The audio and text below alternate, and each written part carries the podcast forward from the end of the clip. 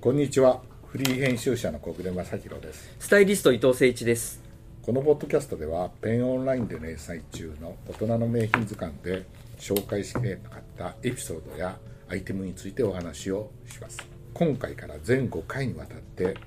これからの季節に欠かせないダウンジャケットをテーマにお話をしていきたいと思ってますが、えー今回ダウンジャケットを選んだのは、はいあのまああの全体的にえカジュアル化っていうことと、あとそのなんていうんですかスニーカーが流行ってスポーティーなアイテムが流行ったっていうことで、冬ねウールのコートにしようかあるいはダウンにしようかってなった時にあのウールのコートもプラットでいいんですけどもどうしても機能的にはダウンの軽さとか暖かさにはかなわないんで私はちょっとダウンがあの手にしちゃうことの方が多いんですけえどそうですね。なんかあの、コート系もまたやりたいですけどね。あそうですよねコートはコートでね、うんいいなと思っててでもなんか今ちょっとダウンやっぱ少し見直されてるとか、もういろいろ増えましたよね。あとはあの、ブランド自体のラインも増えたし。増えたしでみんなはい。結構ねあのあれですよねあの定番で人気のあるモデルはみんな早くから買うはい。傾向にあ,、はいりますよね、はい。はいそうですね。ですよね、なんでまあそういうものも含めてあのダウンをね一挙に紹介できればというふうに思ってまして、よろしくお願いします。というのもねな伊藤さんに前話したかと思うんですけど何ヶ月か前にあのちょとあるねデザイナーと夜飲んでて はい。あの突然ねあの小暮さんあのあ のダウンジャケットっていつできたのって聞かれてああ、ちょっと唐突に聞かれるとあれですね。そうあのあれいつだろうっていう。ってなるじゃないですかそれでいや多分最初に作ったのはええええ。エディ・バウアーのスカイライナーだとだろうと思うけどってはい言って、だと思いますよってでもそれが年号は日本で紹介されたのは70年代だけど、多分その前にできたと思うよっはいて言うだけにとどめておいて、で白フになって、はいあの翌日ね 翌日 翌日ね白フになってあれ嘘をい言っちゃいけないなと思って、あのエディ・バウアーをねあの調べたら。あはいはいうん、そしたらねエディ・バウアーが、あのスカイライナーをね、やったのが1936年だっていうね、すごいですね。うん、あのななったんだけど30年代にもう作ってたそうそう作ってたんですけどはいなんかねいろいろそ調べてったら、はいあのねその10年以上前に10年以上前に10年以上前に、はいあのね登山家のジョージ・イングル・フィンチジョージ・フィンチってよく言われる人なんですけど、その人が1922年にはいエベレスト遠征に依頼したええダウンジャケットがあってはいそれがアイダーダウンコートって言われてるやつだという記述をもうダウンっていう言葉もないそうそうですよね多分もちろんねそうそれでもっとこう調べてったら、はいはいあの本がありましてこれがねジェフリー・アーチャーっていう文ね,、庫本ですかそれねあのイギリスのね、はい作家この人ね、はいあのオックスフォード大学出てる作家なんですよ、で政治家で、はい実は政治家の間に偽証罪で捕まって牢獄につながれたことがあるもあるんですけどその本も出してるんですけど牢獄記とかあるんで、ねええでもこの人一番ジェフリーアーアーチチャャーあーの僕もいっぱい読んでて、え一番有名なのが「ケインとアベル」っていうねすごいあの長編小説ででそれの続編が「ロスノフスキー家の娘」とかなんとかあって、そういうねなんかなんかあのこう一大絵巻みたいなのが得意な小説ででこの人がね「遥かなる未踏法」っていうのがあのこう書いてましてこのじょ上下でありますもんね上下なんですよ、はいそれでジョージ・マロリーっていうね英国の登山家がエベレストを目指したトラン登山家がいまして1920代20年代にはい英国がその国威発揚をかけて3度のエベレスト遠征に行ってて国をかけて国をかけてごいですね行ってるわけ宇宙に行くみたいな感じもうですすごよいねあのね学会があってそこに認められないとはいエベレストに向かえないっていうんで、そういう話なんでここにええ参加しとした人の一人がジョージ・フィンチっていうこの人登山家なんです登山家でその人が作ったのがアイダーダウンコートだっていうふうに言われててダウンのもうそう原型みそたいなもうのそうでこの中にあーはい出てくるかなと思って、え全部よ読みました 読みました ありがとうございます読みましたけどね出てこなかったああそうなんです、ね、ただ、いすごいですよ、ええあのね装備をね揃えるために、あの行くのが英国御用達のイードレイベンスクロフトっていうね、はいあのサビルロにあるね、はいテーラーに行って用意を揃えるんですよ、うわあそれですごいそこに行ってねまずバーバリーのカシミヤのスカーフ、えーそれからね裏地のついた黒い手袋、ねええーとね、えージョージこのねジョージ・フィンチがね、えー店内を巡って灰色のウールの靴下を3足、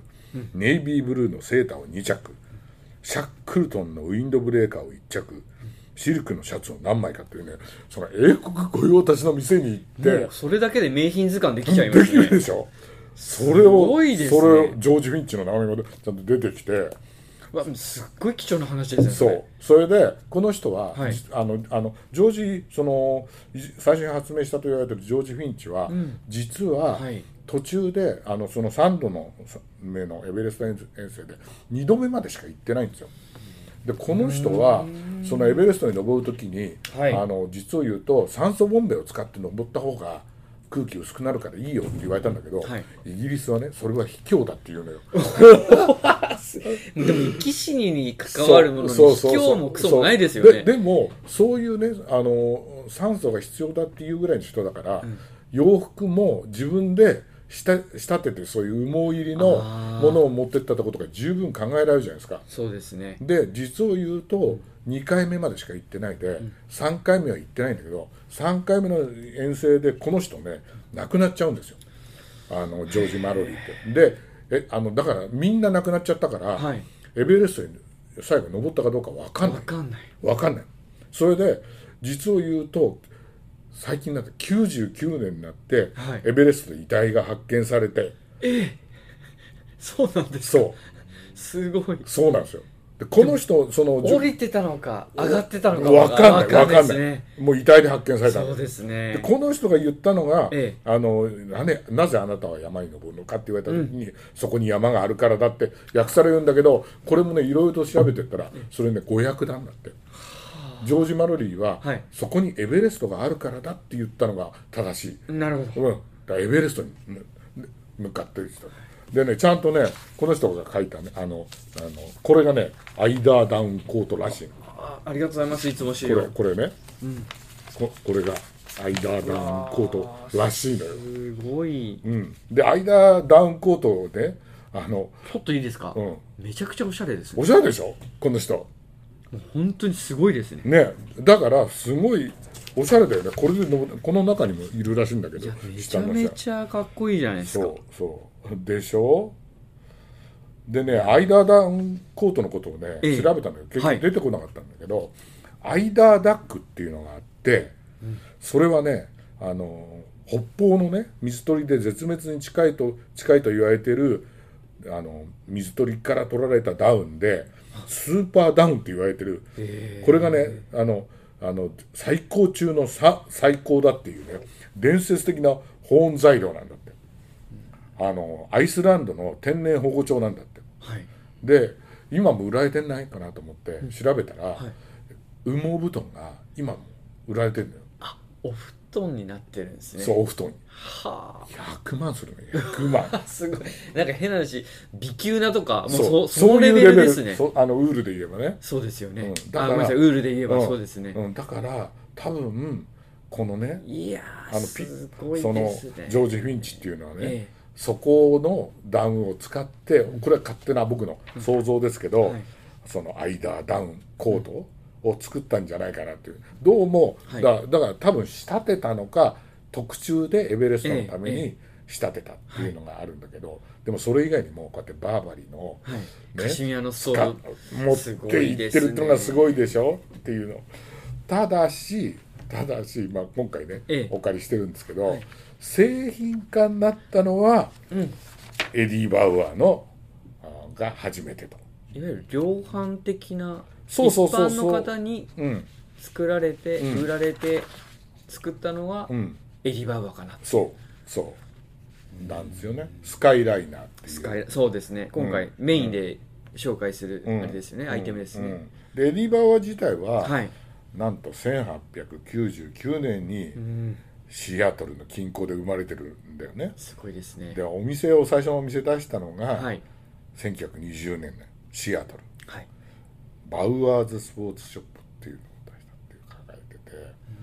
シスアトポールツショップみたいなシアトルってえ前あの紹介したのが、えはいフィルソンがあるじゃないですかあれバッグを紹介したんですよねそうであのね多分ね小林靖子さんに聞いたと思うんだけどシアトルってこのなぜアウトドアメーカーが多いかっていうとあのアラスカのね近郊掘りのええはいゲートウェイの場所だったんですって、ああそうですうか、ん、だからあのジーンズがはいサンフランシスコでそのねそうですね金鉱掘りで生まれたように、でえーサンフランシスコで全部アメリカ人掘り尽くしちゃったからどんどんどんどん北に登ってってでアラスカの金鉱掘りっていうことででそこに行く人たちがみんなシアトルを通っていくんでそこでいい素材を使ってウェアを作るとか、っていうのがあるから多分エディ・バウアーができたのもそういう人がいっぱい集まってくるっていうのもあるんじゃないかなっていうふうに思ってて。だからそのシアトルってことですよねそうっていうのがあって、だからアウトドアシティの一つっていうか、はいはいねそうです私もね何とか行きましたけど、はいい、い街でねイメージですねい今は画廊があってはいスターバックスが生まれたそうだそう本当にそっちの方が今有名です有名になっねちゃってるけどねんでもすごい住みやすくて、はい、い街ですよねでエディ・バーが発明したものは、はい最初はなんかねフライをあのフライフィッシング、はいフライを発明してあとこの人はあの今のええバドミントンのシャトルも発明してるらしいんだよね、えそうなんですかそうそう30こ年れは代知らなかったですね30年代末にはバウアーのシャトルが全米大会に使用されるほど有名でだからその羽もあって多分なるほどそうつながってくるそんっだちよ、に繋がるんですね、うん、でも彼はなんかねいろんなアウトドアズマンで、はい釣りとかテニスとかスキーとかゴルフとか何でもやったらしいんだけどで真冬に釣りに出かけた時にあまりの寒さで凍死寸前に なって低体温症になって、はいはいこれはねもうねあの、うん、やばいっていうので遊びに行ってなくなっちゃっても仕方ないですそうかそらうねそれでサンプルを作ったらしいあのそうなんですね、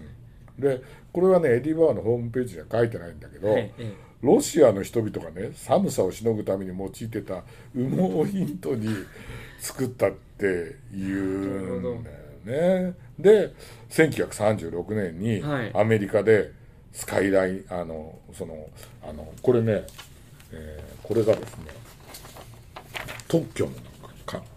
ああそう本当だあのあのこう設計のん図ですね、それがで特許を取得して、はいそれで、えースカイライナーっていう名前で出したっていうんでいわゆるクロスステッチそうですねダイヤモンドがキルキルトみたいになってる感じですよねうんをやってその特許を多分やったんだろうと思うんだけど、えーその当時のタグには「地球上で最も軽く暖かい」って書かれてる、でその後はねあのあの陸軍航空隊のねあのダウンフライトスーツとかね、あやったりとかね、あのヒマラヤ遠征隊やっぱりねえーやったりとかもうなん僕も古着でもうもう何着も買いましたよ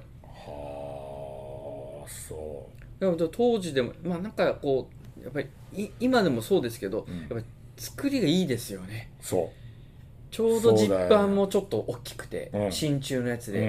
うんだからあれがすごい好きで、うんあと首元がうんキュッとし、ちゃんと締まるんですうよ、んそうだよねでリブがありあるじゃないですか、うんあれが暖かいんですよねリブがねちゃんとついてるかあらねの首元の、まうあ、ん後ろまで全部そうこそううリブがあってあれがあるとないとじゃ全然違うんで、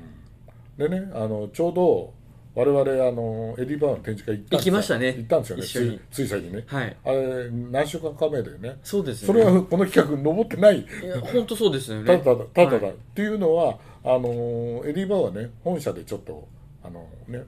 あのー会社がはい倒産しちゃって、ええそれで日本もい一時期去年一回撤退してますもん一回ね撤退した何回か来てまた撤退してっていうそうそうねだだからけどえあの今こはいの時期、えうん10月からまた再上陸して旬ですよね、それで今あのお店がはいいっぱいあのオープンしてあと、またなんか準備をされてるみたいですねいやもうもうオープンあそうですかオープンしてますね、うんいくつかまたできるっていうそうそうそうできてでもうあのサイトもオープンして、うんで僕も今回見てきたんですけど、はいもうあの予約あ今回そうですかスカイライナーもオールパーパスも両方あのじゃあいい時にうん紹介できて本当に最高ですね、ね、で展示会で見せてもらって、えあこれいいおもいいじゃんってでなっても完全にこれ名品だよねって話しましたよね、二2人でね、でまああの素材を変えてね、はいはいあの僕らなんかねオールパーパスなんかはあの70年代にあの日本でもめちゃくちゃね、はい流行ったんですけどその時はね64の生地だったねあのはいあのコットン62ナイロンはい40とかの生地で、もうちょっとハードだったんだけど、あの今ちょっと薄くなってねそうですねあのごわつきはそんな感じないですようんうね、んうんでももう本当にいいものをこうねうんあのやってきたっていう感じでいいですよねいいですようね、んこれだってスカイライナーも700フィルパパピルパワはいーで、えー書いてあったよ確かちょうどなんかこうショート丈でちょうどいいんですよね、うん、うんあ、そのうだよ、ね、レイヤーするにもう、んうんだからあの日本のフードにもすごく合うなーって思いましうんたうね、んそうねでなんとなくミリタリーのテイストでも色によってなんかテイストも違うしね、そうですよね、うんうん、またなんかこう旧タグがいいじゃないですかあ昔のねねえちょっとこデザイン変わってるんですけどのねそうですよねそう旧宅のね、はいうん、でジッパーなんかすごく大きくてそうこれが僕うんお気に入りなんですよ昔そうだよね、はい手袋締めてもそうや上げ下げできるっていうんですごいよくできてるよ、よね、くできてますよねそうだよね、